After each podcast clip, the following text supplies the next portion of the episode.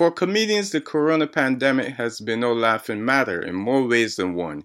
Comedians have had to find new ways of performing, and virtual versions of existing setups have had some success from acts performing stand up over Zoom.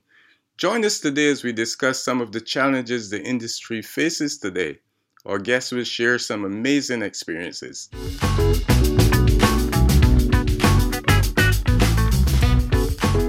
Hello and welcome to Tripcast 360, the podcast of lively banter about travel, tourism, and entertainment. This is Michael Gordon Bennett coming to you from Las Vegas, and I am joined by the Barbados Flash via the Big Apple, Dave Cumberbatch.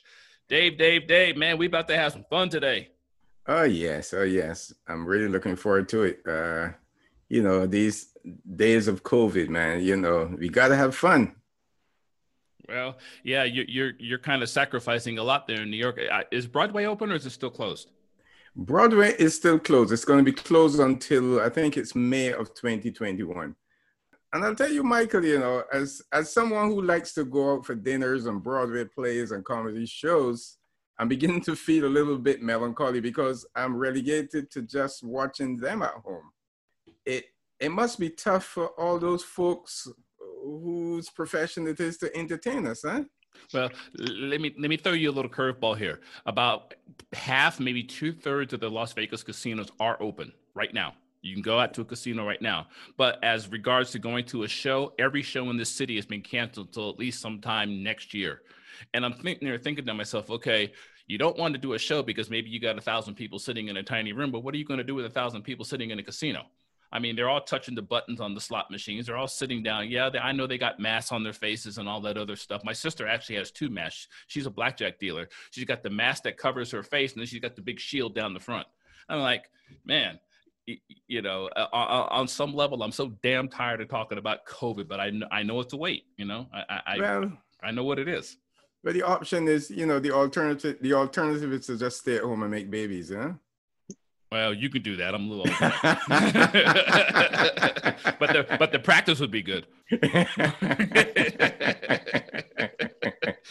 All right. Well, so, since we're laughing a little bit, uh, we, we, need to uh, j- jump on to our guest here. But before I uh, uh, bring him on, um, I just got a couple little show announcements. Um, you can catch our podcast at tripcast360.com. That's our website, tripcast360.com, or wherever you get your podcast. You can uh, please share, subscribe, and like us with your friends and family. And if you happen to be one of those people listening on iTunes, man, give us a rating. Give us a five star rating. Don't waste your time with the other ones. Just give us damn five star, get it over with. We we we really like doing this, and we want to bring more uh, of this to you. But uh, you know, we need some attention, man. So come on, give us the five star. And you can also follow us on social media: Facebook, Instagram, Twitter, and YouTube. All right. And, and as Michael said, don't forget to subscribe and subscribe to our newsletter at tripcast360.com. Amen. Now uh, let's let's get on with some laughter here. We're gonna uh, bring in our guest.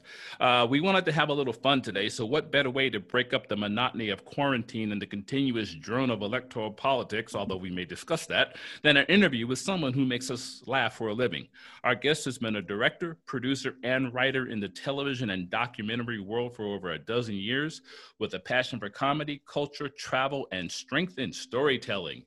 Justin has found an income in authorship, which I'll let him explain what that means. He has created content for a wide range of networks from Comedy Central to MSNBC and worked alongside A-list talent from Paul Rudd and Kyle MacLachlan to 50 Cent. In addition to performing at clubs, theaters, and festivals across the US, Justin has toured in South Africa, Australia, Norway, Sweden, Finland, Denmark, Germany, Scotland, Ireland, Estonia, and Japan. Man, you sound like a map. Anyway, who better to talk about travel and entertainment with a few laughs thrown in than Justin Herman? Man, what's happening? Yeah, it's a pleasure to be here. Let me tell you what income and authorship means. It means that I want you to think I'm smarter than you, so you fucking hire me. That's how it works. Uh, no one's called me out on it in a dozen years, my friend, and you were the first, and I respect it. I've been waiting. I read a quote from you. Um, quote: "I've been directing, producing international shows for TV for over a dozen years for Netflix, HGTV, Esquire, Travel Channel, etc." I circumnavigated the globe at the beginning of 2020, inadvertently chasing COVID around the world. I've been low key kidnapped in Vietnam, hospitalized in India, went on an epic cross time zone date in Russia. And those are just the personal stories. but I'll tell you, I'll tell you, Justin, I read that quote and I, I said, you know what? There's a whole lot here to digest. And as I read that statement, I thought about how I would start off interviewing you. Mm-hmm. And then the thought came to mind. The thought came to mind that a comedian can be funny with just about any subject matter. So my first question, my first question to you is, when did you first know that you were funny? I'm still waiting to figure that out. If I'm being honest with you, uh, it's I, you know, comedy was always has always been the lens with which I preferred to communicate. Even as a, as a shy kid, I didn't know how to talk to people. I learned how to flirt with girls by telling jokes. I learned how to make friends by telling jokes. Uh, I never thought it was uh, a path to to to income. I went to film school. Everything I made was a comedy. I got out of film school. Everything I made independently was a comedy. Like I just couldn't get away from it. But I didn't think anyone would ever hire me to do it until they did. And then once they started to do it, I was like, uh, "This is this is weird. They're wrong, but I'm gonna keep faking it until they catch me." And uh, and I've kind of kept going ever since. So it's yeah. um yeah I don't know. It it just it, it worked. Is any subject matter that is off limits for you? No. Um, there are subject matters that that I could talk about that would be off limits for you, uh, and that's the difference. I think a comedian has the opportunity to make anything funny, and I think you technically can. But I think it also depends on who the audience is. You know, you got to know your audience. Half of stand-up comedy to me is just reading the, learning how to read rooms. You know, I've toured in rural Florida as a pretty liberal dude, and I know what my jokes are and uh, I knew what they're going to respond to and what they didn't, and I just yelled at them and leaned into it, and they they got on board. But um, you also got to know when you're potentially going to offend people, no matter how good the joke is, and you have to be prepared for that too. Some people just aren't ready for it, you know. If, and it, I don't fault anybody for not wanting to hear certain jokes about hard issues, but I think it's also everything's fair game as long as you're not trying to be the biggest piece of shit, right? Like that's the difference. Like, what's it's, your intention?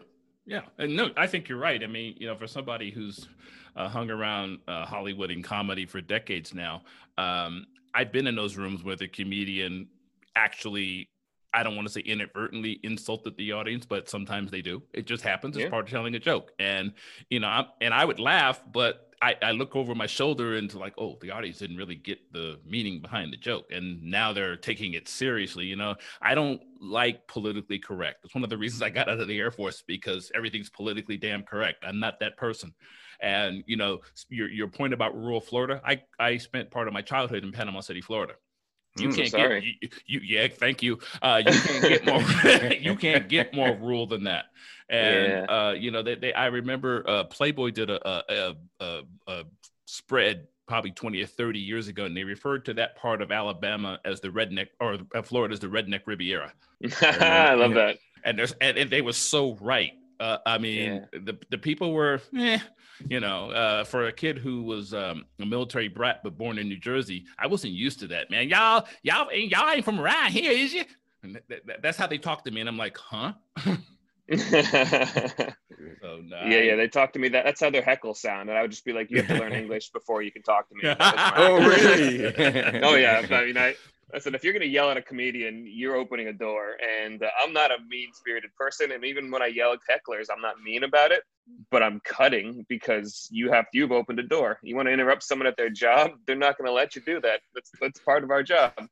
Um, but that's what's great about that is the flip side that is what's great about anti-pc america you know there's most of the things about anti-pc america i would argue are trending in the wrong direction but from a comedian's perspective i'd rather perform for a conservative audience than like a hyper woke liberal audience because the even though that's my demographic in terms of how i intellectually think and process and the way the origin of a lot of my material uh, they get they want to be offended they're waiting to be offended uh, versus the conservative audiences. They just want to laugh. And if you're if you're accidentally racist, if you're a piece of garbage, they're gonna laugh at it. And it kind of gives you a freedom that you don't have when you know that they're waiting to judge you.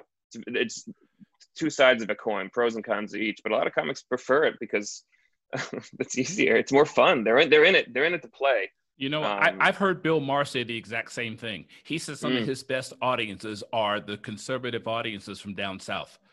he tours all these like you know he tours like the Louisianas of the world. You I mean, he goes to the liberal cities, but you're getting a mix, and they're still they're mixing it up, man. And it, there's a reason for it. You know, there's a reason why he doesn't go to New York, L.A. for all the shows. yeah. Um, yeah. yeah. I mean, I, have sat in the audience uh, here in uh, in Vegas when he came for a show, and the um, we were at the Mirage, I believe, where he was performing. He was either there or the Palms, and some redneck dude was just harassing him to no end because he told a couple politically um, yeah. incorrect, pardon the pun, Bill Maher, uh, jokes mm-hmm. from his uh, about the Southern people. And this yeah. guy, this redneck dude, just went off. And now I'm bringing this up because I was watching some of your YouTube videos, and the heckling fan is, is to me as if I were a comedian, I would love that. It gives you something to play yeah. off of. Yeah, it's great. I mean, listen, it's great. It's well, great. I, let me take that back because it's actually not, but it can be. Um, you know, you spend your whole career, you know, there's people 20 years, 30 years doing this thing where they're crafting, developing their voice, their tone, they're meticulously pacing their jokes. And then if some drunk dude's like, yeah, what about me? That, that, that's like 20 years of work down the drain.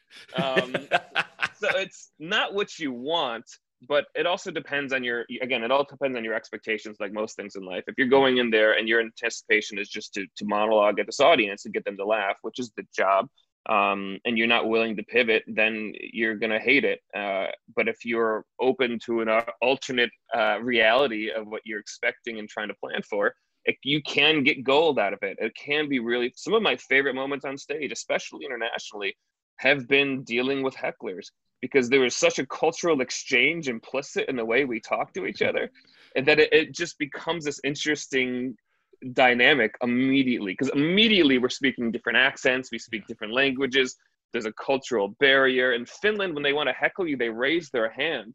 What like a, really? oh my god it's unbelievable. They because there's just like they don't they're too the polite. Finns, they're so they're they're so polite they're also such a serious population in a lot of ways. The Finns were the only culture, only country to beat Russia in a land war in the 20th century. That ain't comedy background. That's those are serious people. So they don't understand the dynamic. It's it's just yeah, it's a different culture. It's a younger comedy scene, and audiences they've just they'll put their hand up and wait for you to call on them. Teacher, it's my turn. Yeah, yeah, yeah. you know, I, I saw that like a you... bullseye to be made fun of. you had that YouTube video on where you were trying to get that guy to say black, yeah, uh, uh, black. Don't you know when you once you try right, black, don't right. go back. And, yeah. and, the guy just didn't get it. It was like, huh? How did you, you know, what part of the 20th century? And then they realized, okay, he's in Finland. Maybe they don't understand the dynamic of the joke, but it was funny uh, yeah. when he yeah. finally said, oh yeah, that. I mean, to be uh, to his point, the, the Finns are like origin story white. You know, it's uh, I'm a quarter Italian and a Jew. To them, that's ethnic. That's uh, um, so hey, I, I, I won't I won't get into all the stuff that I am, but I know Dave's going to bring this up, so I may as well bring my book now. I wrote this book. That's me. Wow. When I was uh, about 12 months old. But the subtitle of the book says, My Journey is America's Whitest Black Kid. I love it, man. and, and it, it, was actually a story of my childhood. Um, you know, because I went to school, I started school in Spain. I went to kindergarten and first and second grade in Madrid, but we moved around a lot. Mm-hmm. And by the time I got to high school in Colorado Springs at the Air Force Academy, I was the only black kid in school. And, uh, you, you know, back in the 70s, um, you know, trying to date somebody who didn't look like you was a little tough, but I'm biracial. Mm. You know, I got a dad who looks white, and he didn't teach me one damn thing about what it was like to be white or black. He just kind of let me flounder, you know, and got my ass kicked a few times. Yeah. You know, it's like, Dad, come on, yeah, help yeah. me out here. Nah, you're on your own. yeah. so, you know, anyway, that that was cool. Tell us the story about being kidnapped in in Vietnam. And um, well, I, like I said, please. like like I said when we got started, you know, comedians comedians have the ability to to add humor to everything. Was there anything humorous about that experience? Oh, that's hilarious. Uh, everything about it is uh, spectacular, in my opinion. Um, I call it low key kidnapped because nobody put a bag over my head and like held me for ransom. You know, we have it, but I was definitely uh, picked up from one place unbeknownst to me and taken to another. So basically, I got I flew. I was in Thailand for three weeks. I was 22 years old, and I flew to Hanoi, and I'd been sick for a couple days, and I was a little bit out of it. I was taking like a shared taxi into town. And halfway to town from the airport, we pulled over. Dude opens the, unlike the highway, this dude opens the door, looks at me, starts yelling at the driver Vietnamese, and slams the door shut. Didn't think anything of it. We learned in uh, retrospect, he definitely marked me and asked where he was taking me, and then he brought me to the hotel I was going to. And this is Lonely Planet. There's no cell phone. There's no smartphone. So wow. like I'm working with a Lonely Planet. I don't. I only know is this little paragraph about the place. I said I'm going to go here, and I walked in the door, and some guy met me right as I walked in, and he said, "I'm so sorry, we're booked, uh, but I can actually we have a sister hotel right down the street. I'd be happy to take you there." And I said, "Great." I threw my backpack in my back. I hopped in the back of his motorbike. We went cruising, God knows where, through town, and I ended up checking into this hotel. And I'm going up to my room, and they gave me the key. They shut the door, and it, it was like a room that nothing worked in. Uh, the TV on button just went straight through the TV. Uh, I didn't one of the lights like five. I mean, it was like it was a it was a front, but they let me live in the front. Like it was like a weird thing. And they, I, I stayed there for two nights, and every time I'd walk through the lobby, I was the only one staying there. I'd go down for like the toast breakfast that was for free, and there'd be nobody there, and they'd be watching me. And as soon as I stood up, they did like hard pitch me tourist packages and they'd harass me walking out the door. And it took me a couple days to realize that this was they were just really like this was like a hard sell and i didn't know if they'd actually let me leave when i went to check out so i never told them i was checking out i basically snuck out of the building uh, with my bag when it was time to leave um, and they totally grabbed they grabbed me and they brought me somewhere and it was the best possible kidnapping you could ever hope for uh, it was like kidnap capitalism were you there as a performer at that time no, I was I was 22. I was barely a, an adult. Uh, I was barely okay. a human at that time. Um, I was just traveling. My dad had moved to Australia when I was 21, and so uh, I spent my last semester of college living in Australia and be closer to him. And then I just decided to to wander around Asia until they literally kicked me out. Um, my visas ran out, and uh, that's how I got really into traveling. And that's I was 22. I moved to New York. I lived on a couch. I shot a travel show pilot. Um, it was like a comedy travel show pilot that I wrote, I directed, I hosted, and I used that to pitch myself to a lot of people that didn't give a shit until somebody did, and that's how I got my first job producing an international travel show. Man, are there any other personal stories that you like to share? I mean, I got funny, funny, what, funny personal stories. Oh, wait a minute. Wait, what time zone do you want to say? How long we got for this? Um. Yeah, yeah, yeah. I mean, dude, I, I you know, you've you've listed off most of the countries I've performed in, and they're all uh, my favorite i have a mantra in my life and i like to either like make people laugh or teach them about the world and that's how stand up i didn't start doing stand up till i was 30 you know i was uh, fully established as a director and producer in tv i had a, a, whole career and then i just kind of started to ignore it to bomb at open mics because i wanted to become a better writer. And uh, and what i learned very quickly when i started touring that you know travel shows are as you guys know it's it's you're you're basically trying to sum up aspects of this culture in sound bites and that's what stand up is plus punchline yeah. so the skill sets worked really easily so uh, the juxtaposition of being an American going to these places and just comparing America, the comparative politics of traveling is my favorite thing. Right. You know, because when I went to Africa to perform, everybody in New York was my friends were all like, "You're going to Africa? Be careful, that place is dangerous." And this then i went to africa and it was great and i made great friends and then in africa they were everybody was watching the news of all the violence at trump rallies and they were like you're going home to america? Yeah well that place is dangerous. Man, man you, i know you've experienced this because i know i have. The the people in foreign countries know more about america than americans do. That is true. And it yep. just oh, it drives me up a fucking wall because we, we have the ability uh, to separate ourselves. Uh, they do uh, the visitor from the American politics of it. And you know they'll always treat you with respect and you know and welcome yeah. you to their country. But the minute you start talking about politics and American politics, all bets are off.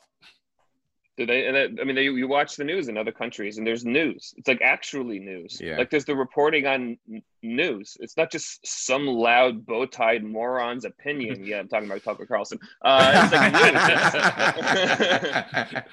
it's like it's insane. It's like truly. Unless my dad moved to Australia when he was 50, and it was he never my dad's born and raised in the bronx. This wasn't a dude that was looking to live overseas. This was an accident. He stumbled ass backwards into and he found a, a better life than he'd ever known in america. He, i didn't know him as a happy person until he moved to australia. It's truly remarkable. And he looks back on us. People always every time he comes to visit people like so if you're gonna you ever gonna move back? And he laughs in their face. Because uh, the difference between the cultures of looking at the rest of the world is so dramatic. And Australia is the most American country on the planet.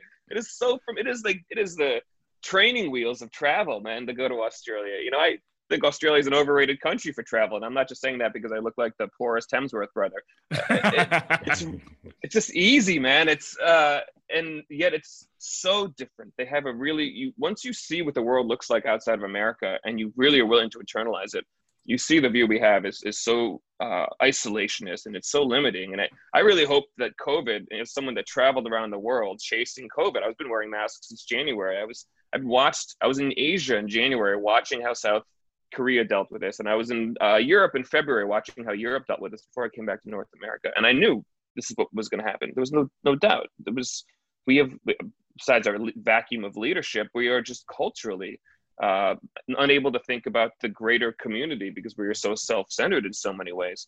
So it, I hope that COVID was going to be this opportunity. I knew it wouldn't, but my hope, my optimistic side, which unfortunately never goes away, uh, hope that this would be the one thing. The whole world is going through the exact same thing at the exact same moment. When has this ever happened? And how is this not an opportunity to see that we're just like everybody else? Yep. And the truth is, when you look at the results of COVID, we're actually significantly worse. Than I was, going to say we, we lost we lost that battle. Uh, yeah, man. You, you know, it, it, reminds me. Uh, uh, Francis Ford Coppola said this in a quote. I, I don't know how many years ago, but I just saw it recently, and he said, "Until America gets a handle on its run, rampant runaway capitalism." We're not going to be able to address the COVID problem. We're not going to be able to just uh, uh, deal with uh, global warming or climate change or whatever euphemism you want to use to label it. Yeah. We're not going to be able to do any of that stuff because we don't give a crap about most of the rest of the world. We don't. We we truly don't. I mean, how many? What's the percentage of Americans that have passports? The three of us. I mean, it's like a crazy reality. Oh, it's, uh, you'll be shocked. I, I, used to quote, and this is back in the days when I worked at the Travel Channel, uh, back in the 90s and early 2000s. I used to say only 12% of Americans have a passport. I kept repeating that, even on some of the podcasts with Dave and I. I kept repeating that up until about a month ago. And I said, well, let me go online and look it up. Man, I was shocked. 35 to 40% of Americans now have a passport. The question is, did they use it? Did they use it? Right. Yep. Wow. And they don't That's vote. I mean, a huge percentage yeah. of Americans I I saw recently where they said a huge percentage of the folks that we look up to are athletes and so on. I've never voted. Actually, I saw when Mike Tyson said he was happy to be voting for the first time in his life. That's it's ridiculous. Shaq, Shaq just yeah, who gave that? Shaq just posted something online a couple days ago. He voted for the very first time at age 48. Wow. Yeah, I mean that's that's the reality. I mean, again, like we are so disillusioned for so many reasons, and uh, about about uh, uh, about everything. We were just a we're an attention seek. We can't see past the attention. Um, the t- seeking of attention is like the limit of our foresight. This is why everyone was like, "COVID's gonna be three weeks, and then we're gonna be back to posting selfies and shit uh, on vacation." Like, yeah. like that's the reason why we can't because we get these. We're such like a tunnel vision world, and I can go off into a lot of rants that are probably gonna be less funny than more uh, um, social anthropological about what social media has done to our point of view on the world and to our own culture, but we become very tunnel visioned and we have no foresight. We can't see past the lanes that we're in. Yeah. And so how are you supposed to step back and see something larger than yourself? Yeah, yeah. Um, I mean, do it. Well, I, I need to figure out what part of the American populace thinks a nepotistic, failed billionaire, a reality TV star could be president.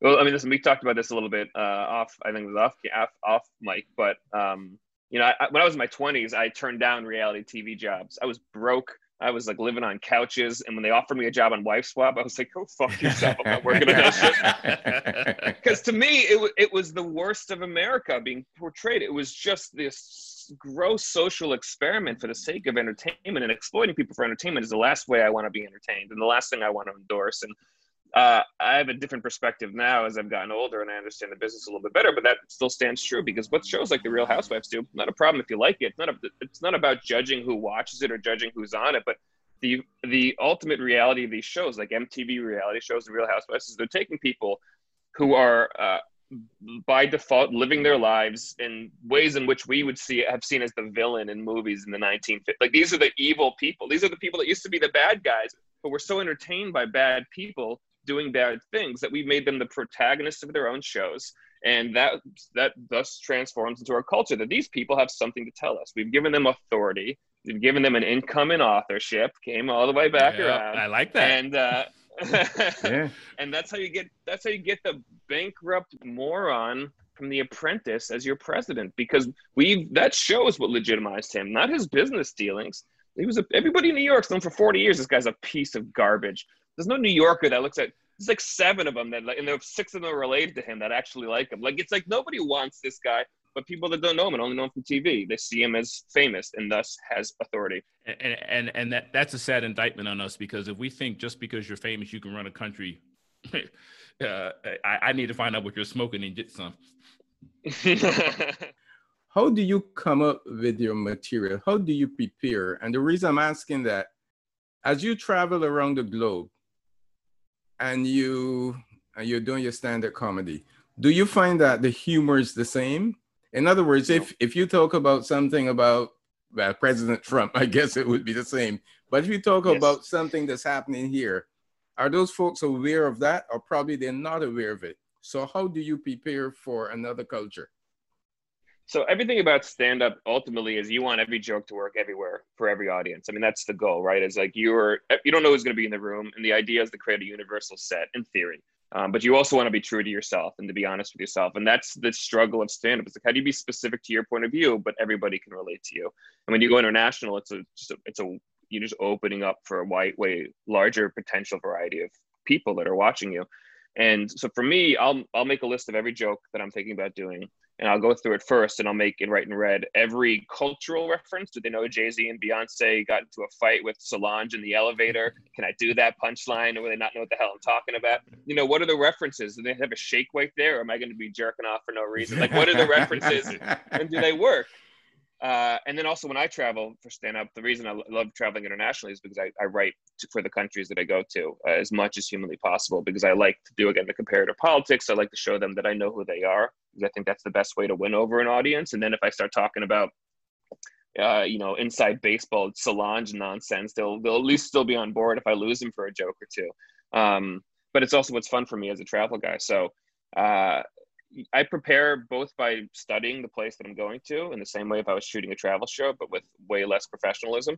Uh, and uh, and I and I analyze my material. You know, stand up is a it's a written set. It's a written set. You make a plan. It's like life. You make a plan and then recognize that life may take you somewhere else, and that's what happens with your sets sometimes. So um, you gotta gotta be kind of be open to what what's going to happen. But um, I just try to prepare by having something to say, having a point of view and a comedic point of view, and then hope that the punchlines back it up. And you know, you, you don't know if a joke works till you do it. So that's why every comic has bombed more time. You know, I I I've got epic, epic bombing stories. I mean, unbelievable. I was in, I performed in Germany uh, uh, a couple years ago, and the first show I did there, I was headlining, and it was this amazing show. Um, and uh, I, it was one of the best sets I'd ever done, probably in my career. It was one of the most fun sets I'd ever done because I'd landed, I was jet lagged, I didn't know if they'd like any, I didn't know, I didn't know anything. I wrote, I wrote a change joke at the top of the set that catered to to uh, uh, Germans, I used to do a joke where I'd say, somebody just told me I have the only haircut that makes you look gay if you're a man or a woman. and I changed it to uh, somebody just told me I have the only haircut that makes you look like a gay man or a German woman, and it was murdered. and uh, and from there, it was just it was just applause. Like they were laughing for so long that I would just wait and I'd just be like this, and they keep laughing. Like it was like a really just great. It was such, uh, and I recognized that every set show is different. But the next night, I went and performed at an open mic, an all German language open mic. And I walked in there with all of this residual confidence and I watched this open mic just the train didn't go off the tracks. The train dug a hole and buried itself like it it was like a train crashing into a helicopter. It was like, how does this happen? It was hosted by a ventriloquist. Uh, every comic performed in German to silence. Maybe that's what they do in German. Maybe that's how you kill. I don't know. Uh, and then I followed a juggler who didn't even speak. so really set the table for every. And then I went up there in English as an as an American, um, and I just bombed so spectacular. I, at one point, I said to them, I, again, I was just hitting them with every applause break joke. I listened to the set from the night before. I made a set, just the applause break lines. Mm, silence. It was so bad that at one point I said, "Do you guys even speak English?" And some guy goes, "Yes, we understand you perfectly." oh, that's a bad indictment. I walked off stage, and this guy was like, "Hey, man." nice try. I was like, great. This is I'm gonna leave. Uh, just in the juxtaposition of those two shows, to me, stand-up comedy in a nutshell. That's one night versus the other. And no matter how good one night is, you you can't control the next night unless you're prepared right. to meet the moment in the moment. I gotcha. It, it, was there anybody um, when it comes to comedy that you kind of looked up to to kind of I don't want to say pattern yourself after because each comedian's got their own shtick, but was there a couple of things that you saw from different comedians out there that you just say, hey, I, I like a piece of this, I like a piece of this, I like a piece of that, and and then fit it to your personality? A hundred percent. I mean, that's what everybody does, whether they know it or not. You're everyone's a chameleon for what the comedy they've absorbed is. So for me, like I I love Louis C.K. not his comedy, just his personal life. But I was a big fan. I'm kidding. Um, uh, I, I, won't touch that. Go ahead. Uh, um, yeah, yeah. Neither would they. So um, the I mean, it's C.K. is one of the brilliant comedians of our generation. Say what you want about him outside of that, and that's a different conversation, obviously. But he he is a guy that was able to produce material at a rapider pace than anybody playing the game. Um, and he was an inspiration at, at, one point for me. John Mulaney was an, has been an inspiration for me because he has an ability to be clean and to tell stories that aren't stories. They're stand up punchline material, but it's a story. Like he just, he's the way he performs. He's a guy that you see emulated. You go to open mics in New York City and you see John Mulaney Jr. on stage all the time right. because he's got this, he's got a delivery style that's his own and it's easy to, um, to take on because you're figuring out how do you deliver a punchline um, some, every now and then I do a punchline and I just sound exactly like my dad. It's hilarious. It's amazing. It makes you laugh so hard. Um, uh, so I mean, there's a lot of I, took, I take something from everybody, but I I wasn't I didn't have like I wasn't like a, a Bill Cosby fan. I got to pick better examples, but I wasn't like a I wasn't like I, I have to be like Bill Cosby. Uh, I was like uh, I just kind of wanted to figure out what was funny to me and me because I was I was in TV for years. I was writing in other people's voices. I was I was a comedy writer on a fishing show for Animal Planet, so I was writing the voice of the professional wrestler that hosted it. A little bit outside myself on that one. Um, and I wanted to just figure out what was funny to me. So I also came into it with a different perspective than I'm trying to be this guy. Hmm. I was just trying to be a better writer, and it turned it out turned out I, I love doing stand up. Now, were you the Joker in the classroom when you were in high school and stuff, or just yeah, were you because I, I've interviewed a lot of uh, celebrities in my 30 plus years in the business, and their persona in public is, is the antithesis of what they grew up like. You know, the shy kid becomes yeah. the great actor or something like that. Um, sometimes, but I was also a serious. I mean, I, I think I've, I don't know if it's come across, but I think I have. I'm both a serious person and uh, uh, uh, an absurd, ridiculous person. You know, I'm both am studied and educated about the things I talk about, and I'm just the dumbest person I know. Like I go back and forth all the time. I think that's how I've always been. Um, my dad is. I would say if I grew up to be half as smart as my dad, uh, I will have accomplished something. He he's got he got his PhD solely because he was an athlete and they would pay him to get his PhD, and he just wanted to row. Uh, he, he went to medical school and he was 30. I mean, he's wow done. He's lived a very accomplished life. He's an MD, a PhD. He's a doctor, doctor, uh, as we like to joke. And um, so I have a bachelor's of the arts from Pennsylvania State University. I'm not at the level, you know. but I, I've, you know, his pursuit of, of, of, knowledge has always been a part of me, and his pursuit of lightening the mood. Like he's a doctor. He and but he's he doesn't take this seriously when he doesn't have to. He the, you got to lighten up the world and um, so I go back and forth, and I think I've always been that way. Uh, it depends who the audience is. You know, there's some people that need to be educated, and there's some people that just need to laugh. And then I think I read the room. What's the best and the worst thing about what you do? Which career? as a stand-up, as a stand-up, just making people laugh. And I would imagine, well, don't let me speak for you, but I was just gonna. No, say, please. Actually, what you? No, no, I no, I was gonna say, is it uh, the best thing would probably be bringing joy to someone's someone's life in terms of making them laugh. You don't know that person might be struggling a bit emotionally, and you make them laugh. So if you can um, go a little deeper there, apart from that general answer that I gave for you. I mean, honestly, so COVID comedy shows are still technically illegal in New York City, uh, and we've been doing outdoor shows all summer. And you can perform to 12 people in a park who just smile at you, but comedy clubs are small with low ceilings and tables packed together for a reason because it builds the momentum of laughter so you can keep rolling as a comic. And when you're outside, it's the exact opposite and it's a lot harder. And jokes play. I used to close with this one joke for a year. And when I do it outside, it bombs completely, utterly bombs. Really? It was my closer and it can't get a laugh because it, I lose, I've lost the momentum and it's so scripted for momentum. Mm-hmm. So when you can't get it up the first punchline, everything else falls off a cliff. So, but in COVID, especially, what you said is really on point um, because to me it's it is about it's a sociological experiment. I'm looking at a room full of people that don't know each other that I don't know, and can I get them on board with my point of view immediately, and then sustainably for the rest of this set? And that's a really interesting thing when it works. It brings people together, man. It's people can. I, you know, I've, I've, I've performed in some pretty crazy places in Florida, and when people come up to you afterwards, being like, "I needed that," That was hilarious. Yeah. Let me buy you a beer. And then they start to tell you about the conspiracy theories to elect the lizard princess to the Senate. uh, you know, like, like this is not someone I would ever have, I would ever connect with. And this brought us together. And I think comedy brings people together. And that's why I'm really passionate about it. Um, the worst part is it's a, it's a, just a garbage business full of garbage people. I mean, it's like a really, I, I didn't realize, I didn't find um, interpersonal problems in my career until I started directing comedy shows. You know, I've worked on you know doc, travel, um, reality. I've done all these things, and there's a there's a sensitive ego in comedy, and people associated with it are are, are way more protective of themselves because they're scared. They're little children they just want to laugh and they're insecure, so they use comedy as a as a vehicle.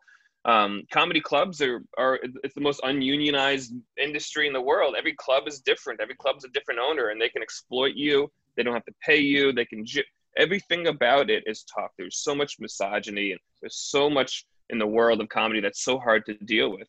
It's a it's a culture of, of drunk comedians in basements that are depressed and hopefully going to therapy, but not always. you know, like everything about the culture of it never was attractive to me, and that's why it took me so long to get into it um, because I these are all generalizations and stereotypes. The exact opposite, of course, exists. There's incredible clubs, there's incredible people, and most people are good.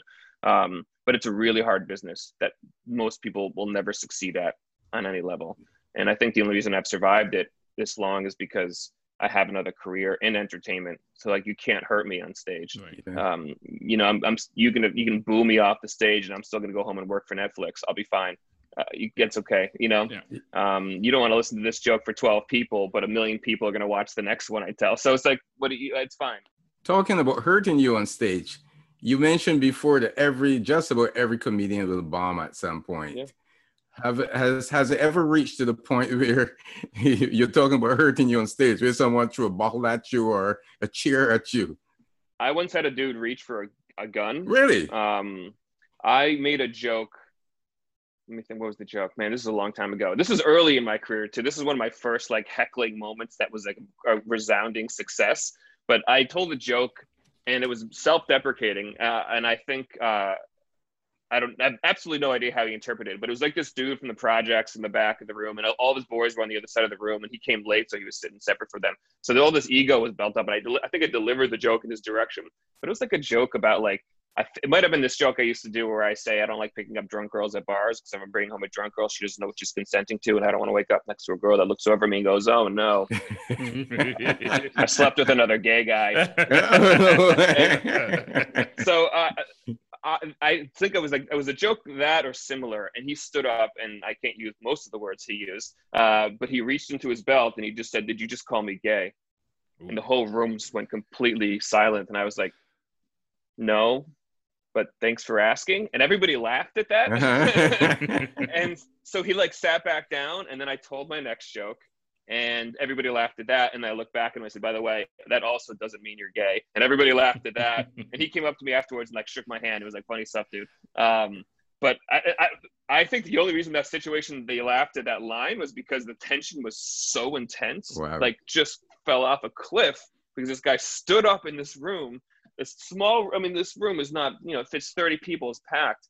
And uh and i just by saying anything as calmly as i could humanly possibly muster i broke the tension. But that's the closest i've come. Yeah. As a writer uh, flipping to the other side of your life as a writer you know i've written two books I've written TV shows. I am in, in the middle of writing screenplays. And I don't know about you, but you know, that little board behind you with all your notes on it, man, I have got notes everywhere. You should, I mean, look, look at this, man.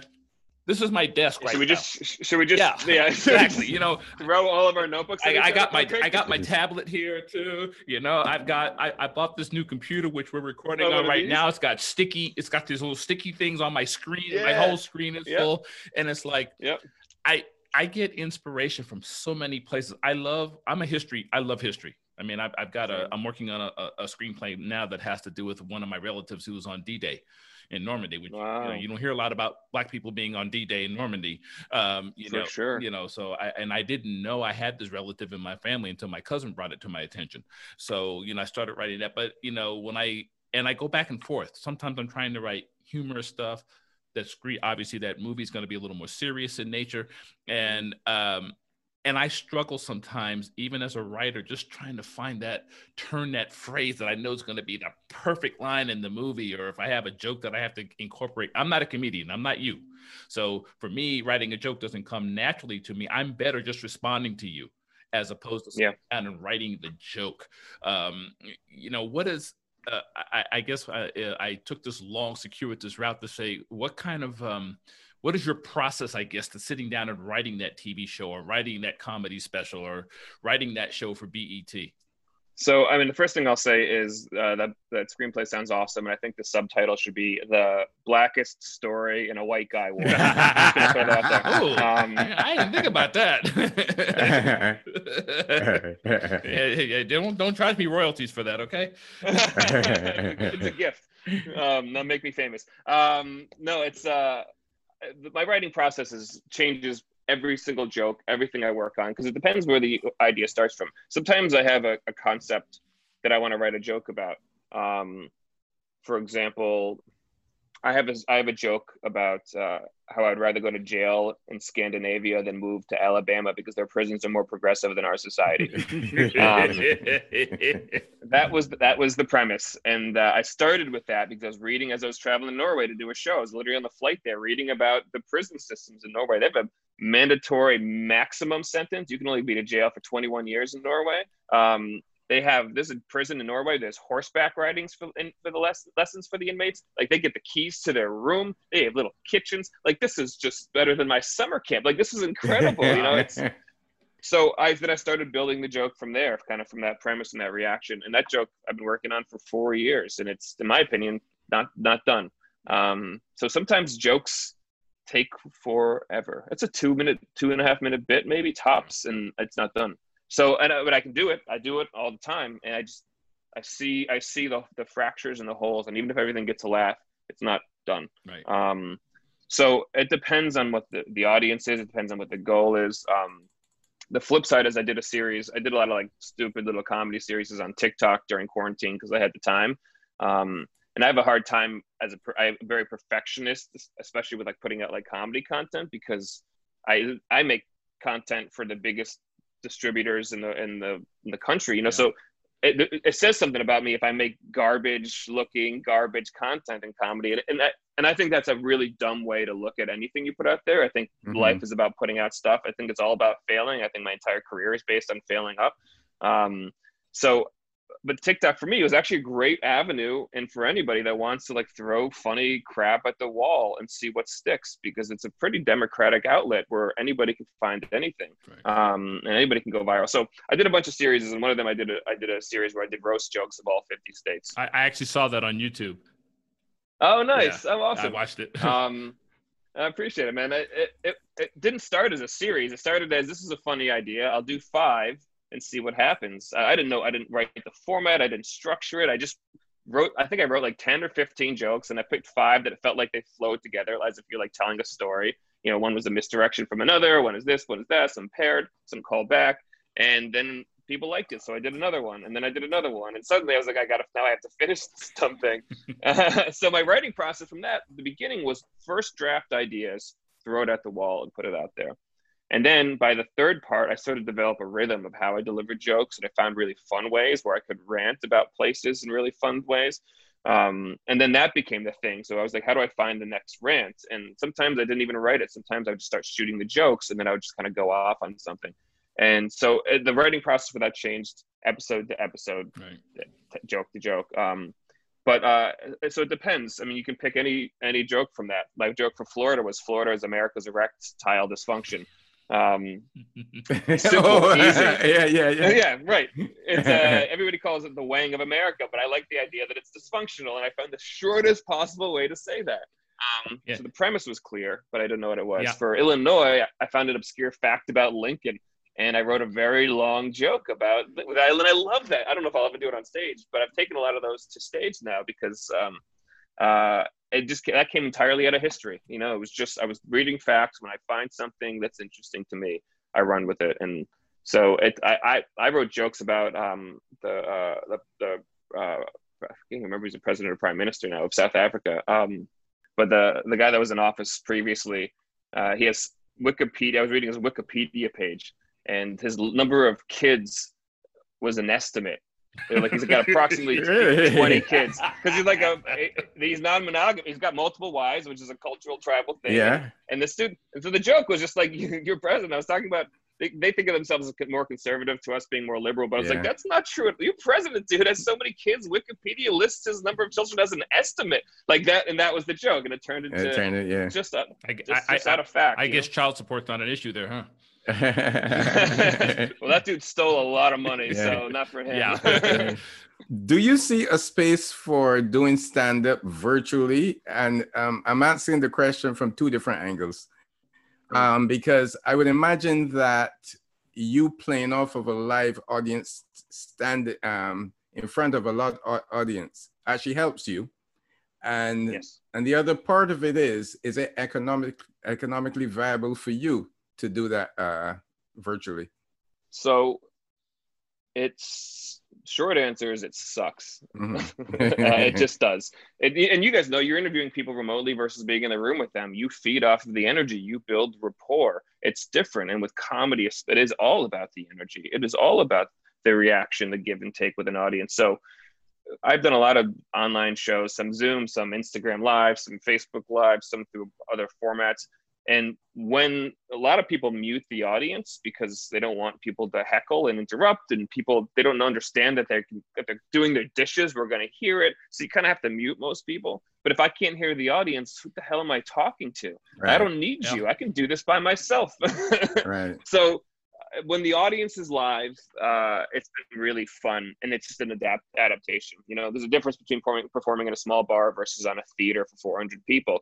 Those are different rooms, and you learn to deliver jokes differently for each room. Zoom is just another room, but if you're not getting the feedback, it, it its value to me falls off a cliff. I think audiences still like it, but and I still do it, but it, it's hard for me to enjoy it in any respect if I'm not getting the feedback. Um, is there a way to monetize it? Yes, um, and a lot of comics have in interesting ways. They're, they're online comedy clubs now. Um, I think the Nowhere Comedy Club is a big one um, that I've seen a lot. There's, you know, people are doing this thing. Comedy, some of the comedy actual venues around the world, around mm-hmm. the country, are starting to do half Zoom, half live shows where they can only fill 20%, 50% capacity. So you can buy a ticket for 15 bucks to be there in the person or 11 bucks to watch it at home on Zoom. So people are adapting. That's what's so interesting about this yeah. time, man, is you have to adapt and you can look at it as a negative, which it is, but uh, there's also a lot of positive to come out of this if you're willing to change the way you see the world and have more than just the tunnel vision perspective that we all kind of get sucked into about our lives. So comedy's adapting, and I hope it survives. But this is this is not a business where everybody's rich and uh, can just chill out for a couple years. You know, clubs have to exist for us to have places to perform, and um, I think it's going to take a hit, and I hope I hope it yeah, I hope think, it holds stronger think, than um, I expected. A lot of people are under this misguided impression that people who work in entertainment are rich because they see all those who've made it. They don't see the folks behind the scenes who are sleeping in their car. You know, uh, you know. I know in Hollywood we always just say, "Yeah, yeah, you're waiting tables." Hell, some people can't even get that job. Um, you, you know, and, and it's yeah, know, it's a rags to riches most for most of us. Um, yeah, you, you, in stand-up comedy, you're uh, somebody once said you you have to reintroduce yourself to the audience every time, every time you're on stage until TMZ is doing it for you, and that's essentially the real. I, I, my buddy was just on America's Got Talent, and he was sleeping on a couch. he may still be sleeping on a couch. I actually don't know. I've not asked him. Um, and he's he does it just by choice. You know, he there's a lot of things you can do with your life, and he's putting everything into this, and he's brilliant. He's a brilliant comic.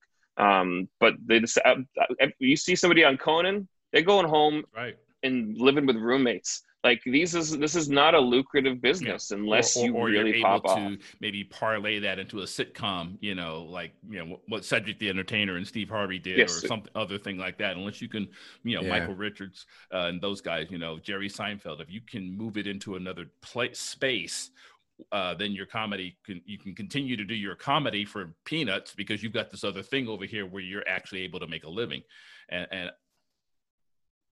but also you're oh, famous and too. you, you no longer do Matter of fact, in a, in a, lot of cases, you may no longer do comedy. it's all um, relative.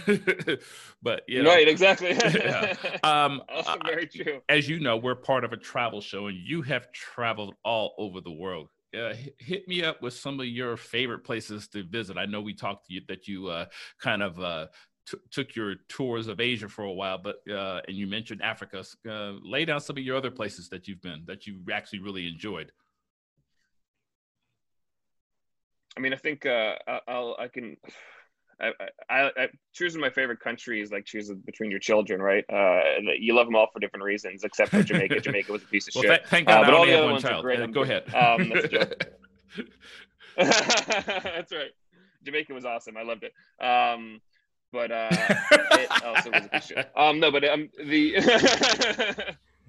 the uh, different reasons for loving different places. Japan is um, one of the most unique places on earth. It's you know it's Western culture meets meets Eastern history and Eastern values in a way that is remarkable. It's in New York, Tokyo's New York City with silence. You know, you're on the subway, and if you're talking at normal volume, they are you are the loud one. It, they are so polite, they're so communally based, and it is a remarkable culture. Um, India has always been one of my favorite places in the world because I'm addicted to culture shock, and India is a land of extremes. You know, you don't get to stay in a five star hotel and be uh, hiding from the poverty because the slums are across the street because that's where the employees live to work in the hotels most of the time. It's a spectacularly beautiful, interesting culture. Um, Finland is one of my favorite places on earth, which is, I think, probably my weirdest answer to this question. Both because they think I'm funny, and that's really all that matters to me. Um, but it's also I've filmed multiple travel shows there, and I've been in the Arc. I was in the Arctic Circle in, in February, and uh, it is a beautiful place. Wow. And uh, I think Finland is like is the uh, Finland is like when you look at Scandinavia as like a high school of like the high school cliques. They're all very different personalities. Like Norway's are the rich kids, Swedes are the hot kids, uh, the Danes are like the cool, popular, traveled kids, and and then Finland is kind of like left to be like the punk rock kids that have to figure out how to be cool and how to stand out because nobody really gives a shit about them. Uh, that's Finland, which yep. means they grew up to be the coolest, most interesting people yeah. because they had to. And they are incredibly progressive. They have simulators for when you learn to get your license, but so you learn how to crash your car in case you do. I mean, they've experimented with universal income. Uh, they are so their education system is incredibly progressive, and they're some of my favorite people. Man, I uh, I love the Finns. Uh, it's it's it's really a spectacular country, and it doesn't also saunas are the jam. Um, uh, I love a good nice, sauna, nice. man. So yeah, we actually had a there. guest on, uh, Catherine uh, Parker Magyar. She used to write for Forbes. Actually, she still does, but her parents had her at the Arctic Circle at 14 months old. Yeah, if you, if you get a chance, it was just two or three wow. episodes ago. Um, yeah, I, I, I forgot the name of yeah. the episode, but yeah, um, yeah, 14 months old. She was at the Arctic Circle, and we, Dave and I both asked her, you know, why her parents took her up there, and I, I forgot her answer, but it was funny as hell. I mean, she just like, uh, you know, it's like really 14 months, you know. Uh, Dude, I, I've been there in the heart of the summer and the heart of the winter in the Arctic Circle. So I've been there for summer solstice, 24 hours of sun, and it's insane. And I've been there when the sun's up for like two, three hours a day, basically, and it's insane. Uh, and I recognize that if I lived there through those periods of time, I would want to hang myself with my snow covered boots, I'm sure. But I don't, and I visited, and it's amazing. It really is. I mean, listen, when the sun's only up for a couple hours, that means it's always on the horizon. That's and if you know anything about light. filmmaking, yep. that's the best light. So couple at two three in the afternoon and a frozen snow-covered lake with no footsteps because there's only like 12 people in finland uh, it is just untouched pristine beauty. It is gorgeous. Uh, and they walk around without gloves on because they're insane human beings and i love them for it. Are comedians are you are you funny all the time at home or do you see this as a job? I mean we do a regular nine to five we work we come home are you a funny person all the time? And do you see that?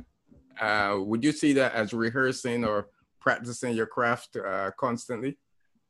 some comics you can tell that that's what they do is like if they're talking to you they're working out bits and it's exhausting comics are exhausting human beings i love them they're my favorite people on earth but they're exhausting so i try not to be too much of that guy but sometimes it's it's relevant you know i'm, I'm working on a documentary series right now and i'm interviewing a lot of people that are experts in their fields and uh, i'm this i am super serious but i am cracking jokes partially because when I interview people on camera and they are not performers, it's again, comedy is a vehicle that I use to loosen them up. If they see that I'm making myself a fool of myself, or if I'm willing to curse, or if I'm completely relaxed that I can make jokes, uh, then they they loosen up. They're they're better. They become better performers. They become more comfortable because the hardest thing is when they're like trying to just be professional and smart. And I want professional and smart and likable on camera. And I want to make them the best version of themselves. So uh, every now and then I'll I'll realize that I said something funny for real and not just in the context of a conversation, and I'll like scribble it down. And every now and then I pull a joke from it, but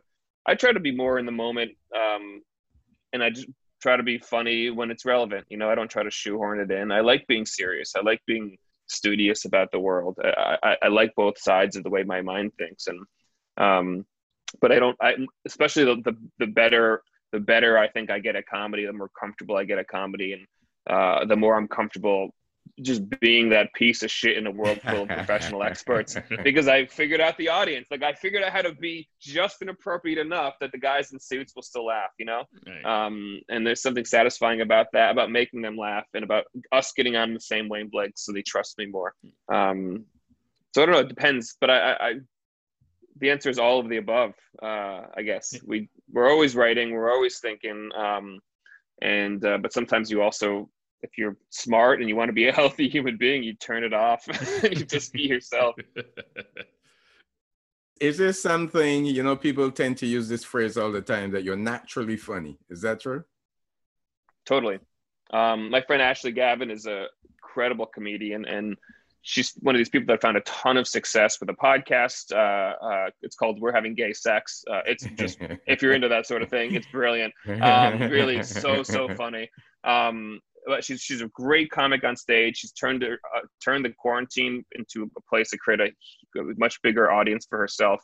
And she, I started doing stand up with her. I was there two, three, four months into her stand up career, and the jokes she was telling then are still some of the jokes in her like A list hour. You know, it she's she was funny immediately, and that's rare. And that has more to do with her knowing who she was. She knows herself. She knew what was her point of view on the world, and she knew what was funny to her. So she was writing out the gate the funniest versions of herself. Uh, and then there's other people that are just naturally great performers. She's she also has that. But there are people that don't know how to write yet, but you see them on stage and you like them. Yeah. You know, like a lot of people think that's what Pete Davidson is. Like you can watch the stand up and he's funny, very, very funny guy, but he's not the guy you remember any of his jokes. You just like him. You know, that dude was just, he was a teenager and he was performing at all the clubs in New York and he was funny. And you don't know why, you just liked him. So those are two different ways in which you can be naturally funny, but neither one carries you without the incredible amount of work. Ashley's one of the hardest people I know, hardest workers that I know. Um, so you know, you don't get the coast on that, or you won't make it in this business. Right. Unless you're like a, I don't know, a, a trans Inuit non-binary. You know, if you're the only one, then maybe somebody's going to pick you up for a TV show because that's cool. Yeah. Um, but no, you really have to work. You know, entertainment. You know, it's it's um, especially as a performer, especially as a comedian. Uh, you're only as funny as you were your last show, and you're only as funny as you were the people that saw you. And uh, it's the problem with like I don't put a ton of material online because this is a harder way to absorb my energy than live. So if I put a bit online, I have a bit about working for BET that I used to close with. It was it's still one of my favorite jokes. I love this joke. And it bombs when I post it online. It does not do well. Yeah. And I close with it. It does well at every show in every country because everybody understands. The whole joke is basically that I was the, I was supposed to direct a show for A and E, uh, then they needed to make a diversity hire, and I lost the job. And then the show moved to BET, and I got hired. And look who's a fucking diversity hire now. you know, it's just a really simple, relatable concept. Um, but for some reason, it doesn't translate online in the same way that it does live. And and so like until someone's shooting me in close-ups like Louis C.K. in a special, um, I don't want to put all my material online because it doesn't justify what I think I can do. Yeah. So this so many layers to the way in which I'm rambling and not answering your question. It's remarkable, but uh, I hope you got something. yeah, we, we, got a nugget out of it, buddy. Um, you, you know, and it's funny because I think the physical being of a comic is almost as important and maybe even more so than the joke itself. Yeah, yeah. It, it depends on the comedian. You look at there's there's deadpan comics who kill and there's no you don't know you there's nothing there's nobody i mean they use it if they're smart. They, they, it's a performative mechanism. Another comic that one of my best friends in comedy one of the funniest guys i know his name is daniel simonsen. He's norwegian lives here in new york. He has a he has a thick unique accent. He's very monotone but he, he also uses it perfectly. Um, so he's like an anti-performer performer almost. You know people call him alternative and he's he's just a brilliant comic that uses who he is. He understands who he is and how he comes across. Um, so is that more about the performance, or is it about he figured out how to write for himself? And that's it, it's so hard to separate yeah. the two things. It's uh, he's a he he under, he's a brilliant writer for himself. He's been on you can watch him on Colbert, you can watch him on Seth Meyers, and he he just really uses who he is. But he's also an incredibly thoughtful, great writer. Um, so it's it's you know chicken or the egg, man. It's uh, it's hard to say. Some people will never be a good enough performer, no matter how good of a writer they are. That I think is more true than the reverse. I think you can be an okay writer and a phenomenal performer, and you can go much farther. Um, so in that regard, you're also right. How many folks come back to see you, not wanting to see hear the same joke over and over, and what pressure does that put on you to have new material all the time? So, uh, a couple of anecdotes. One, in New York City, there's too many people here, and if you if you're a friend or something and you come out to see me, first of all, I'm always because of my perspective about comedy, unless I'm being paid you know good money. I'm i'm trying new jokes. I'll do if the club gig i'll do 80% of a material but i'm always working on something new. So you'll always see something new. You'll always see a new set order. You'll always see me trying to reverse jokes to see if they play better. Um, so i try not to it, it, gets you in your head to think that way for sure. If you see a friend of yours is at a show suddenly or even a comic that was at the last show sometimes you want to impress other comics. Yeah. And you're on shows with them all the time and you want to show that you're doing new stuff. It's there's a lot of that. Uh, when I went to Finland's a really interesting uh, audience because it's I always call it a lot of these countries' first generation comedy scenes. That's maybe a, an unfair American centric uh, way of looking at stand up, but they didn't have stand up comedy until maybe 20 years ago. It's it's new, yeah. you know. It's so they're first generation comedians, and the younger comedy scene is less. But every night of the week, you could perform in a suburb outside of Helsinki. But all the audience are these regulars that on every Monday this is their bar, and they go watch the comics, and every Tuesday this is their bar, and they, Ghost Comics. So the comics there can only work on jokes two or three times tops at each venue until the, the audience will be like, dude, something new. they know each other. They know these guys. Um, so they their workflow is actually very limited in a way because they can only try things so many times. And one of the times I was in Finland, uh, this I went back to headline the, this big theater in, in Helsinki called the Apollo, and it was a really big deal. And so I booked a bunch of these these bar shows Uh, to prepare. And basically, what I would do, what I would do was I would do all the new material I wanted to try to see what would work, so I could build my headlining set at the bar shows. And if I bombed too many times in a row, I would throw in one of the jokes that I knew worked from the past shows in Finland. And so I was bombing, bombing, bombing. Did this new joke that did well, and then I got the hand raise. And at this point, I had like my response. I had like a bit that I would do about them raising their hand. I would just make fun of them, and then I'd call on them. And uh, so I did that. I made fun of him, and then I called on him. And he goes, I just wanted to say, I saw you do that joke last year, and I just wanted to offer you an alternative punchline. this oh, dude remembered man. me from a year ago. Wow. Um, wow, wow. And I never would have expected that. Um, wow. So you can't, there's pressure to that. And it's one of these, there's, there's all these weird psychological hurdles in stand up comedy. It's performing for your peers and wanting to impress them. It's friends are at the show and wanting to impress them. It's you don't know anybody and wanting to impress strangers. And there's if you bomb, you're gonna feel terrible about yourself for a week. And if you do great, you're gonna feel great. And it's a drug and it's heroin and you're trying to get your fix, trying to get your laugh. There's all of these things. It's why comics are insane. It's because it really is a psychological battle with this success or failure of a really hard thing where you're never getting on stage as much as you want. If you're a real comic and you want to do this five times a night, that's not happening for me. So um, one one failure can feel terrible because you know you can't try again for a couple days. Right. Um, so there's a lot there's a lot of layers to it and you're, but you're describing is definitely one of them but you have to learn to work through all that stuff.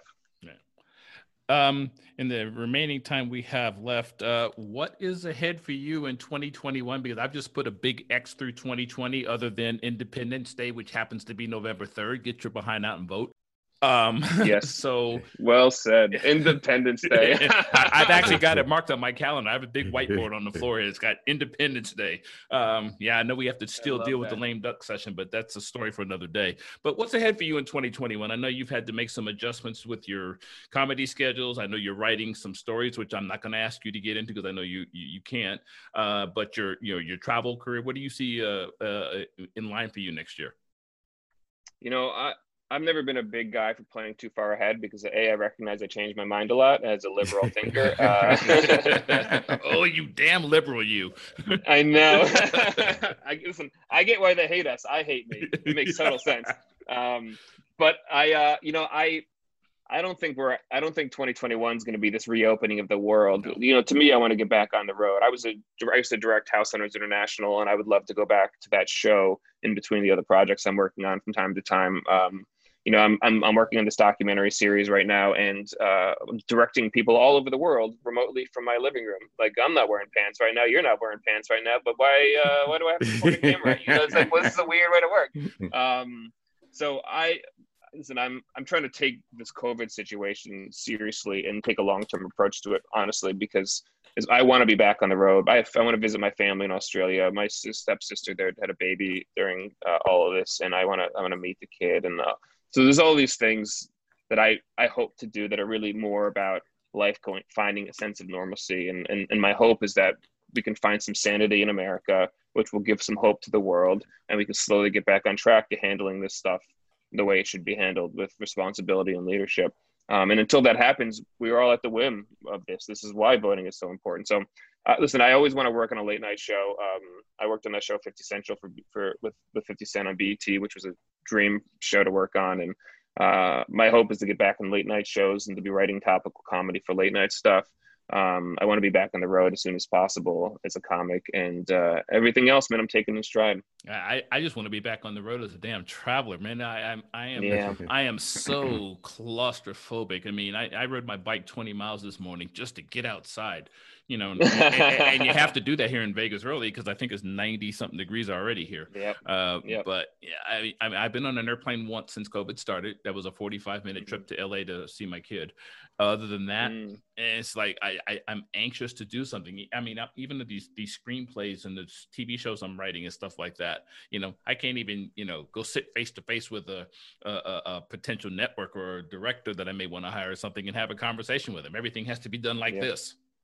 Yeah, and you know, it's hard, man. It is. Uh, you know, I've been calling this white collar prison because you get your hour a day of outside in the yard, and other than that, you're stuck. I'm in like a 500 square foot apartment, man. I can see my bed, my toilet, my front door, all from where I'm sitting. that's that's fucking prison. you should have been. What, what uh, was that? Finland or Norway? You said that had the nice prison. No, yeah, yeah. yeah. they should probably I serve did. you a gourmet meal while you're in the cell if they'll take me, I will stab a dude. I'm fucking ready.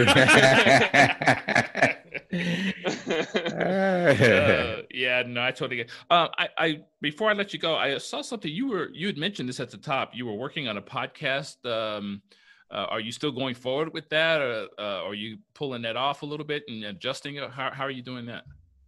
So it's it's actually an idea I had before COVID, and then it became I never did it because it felt too self-serving, and then it became really relevant in the age of COVID, uh, especially being pulled. You know, I literally after six weeks of circling the globe, I, I was more passionate than ever, and it's a series I'm calling "Remember Traveling," um, and it's it's inspired by the fact that I've you know I've interviewed people all over the world for 15 years, and my friends have traveled all over the world and have incredible stories this and i'm looking for and i've identified a handful of these stories that have been told over the years that i've never forgotten and that exemplify really the best of humanity.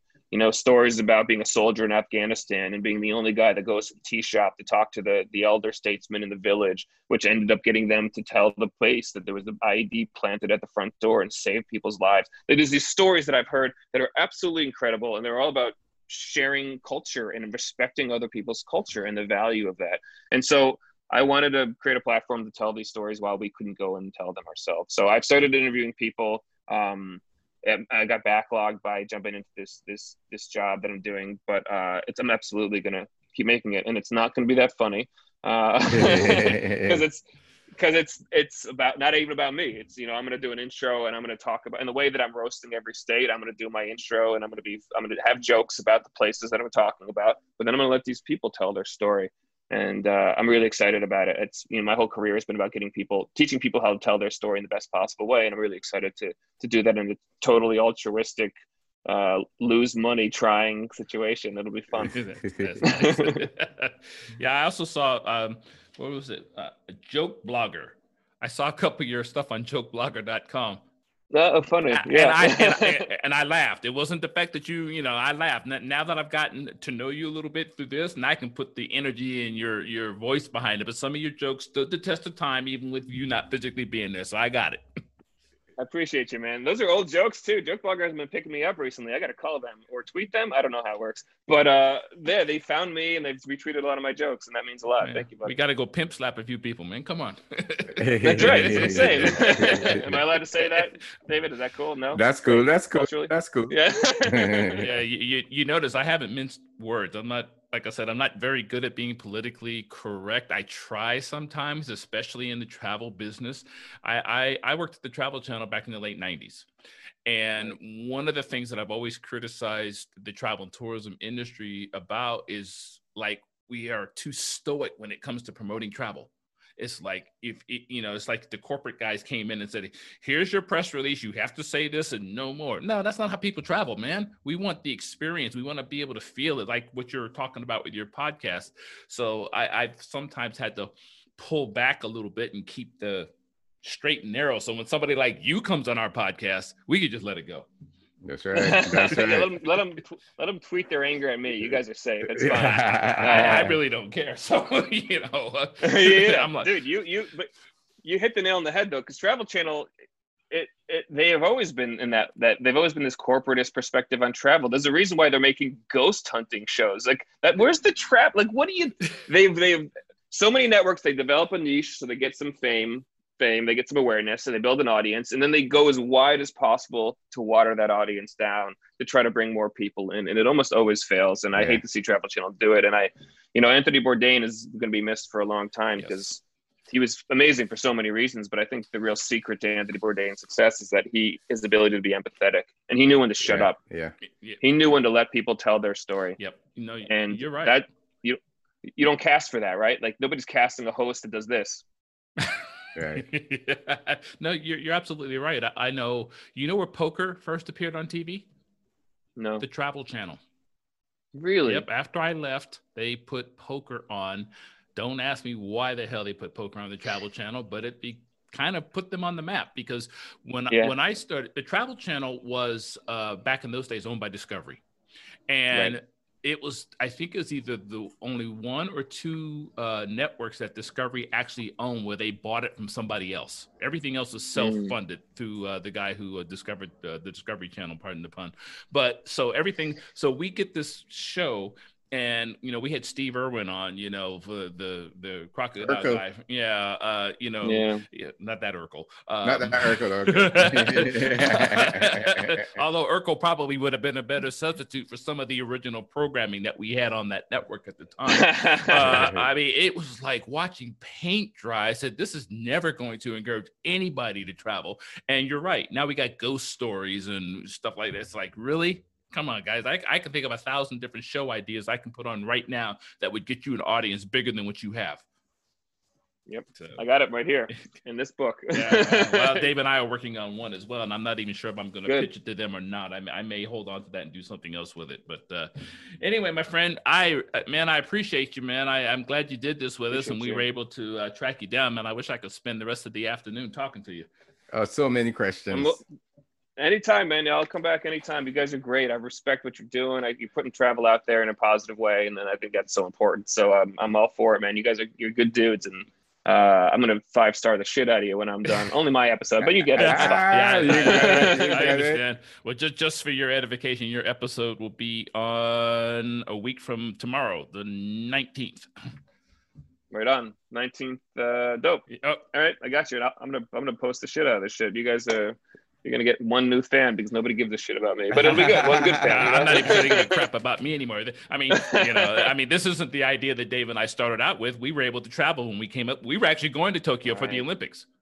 Yeah. Whoa, that was really? that was actually going to be part of our our stick. We were actually going to oh. launch by having that oh. live event where I'm able to Dave and I because uh, you don't know this about Dave. He doesn't talk about himself a lot, but Dave's a videographer by trade. That's what he does for a living. So right on. You know, us being able to go to Tokyo and sitting down and talking to these guys would have been great. Now, you know, dude, I I I I get it. I I, I started a I had a project when I went to South Africa. It was more to shoot a documentary series that I was going to turn into like a video podcast, and uh, it was really heady. And I pitched it as a series, and I eventually got just you know it's, it's sometimes you don't finish project, and it's something I may go back to one day. But it's all about you know it's all about traveling and culture and uh, I love that, man. I'm sorry that you can't do that. I hope 2021 puts you guys back on the road because that's a great idea. Well, I'll start with Independent. I'll start with Independence Day. I'll take that as a small thing yeah. for right now. Okay. That's right. That's that's the only thing that matters. Justin, thank you for appearing on our show today, and please come back. You, I take you at your word. You know, I'll come and grab you. I'll find you if you don't come back. All Anytime. right. Anytime, my friend. Well, you, you can read more about Justin on his website, justinhermancomedy.com. Until next time, for Michael, this is Dave. Thank you for listening.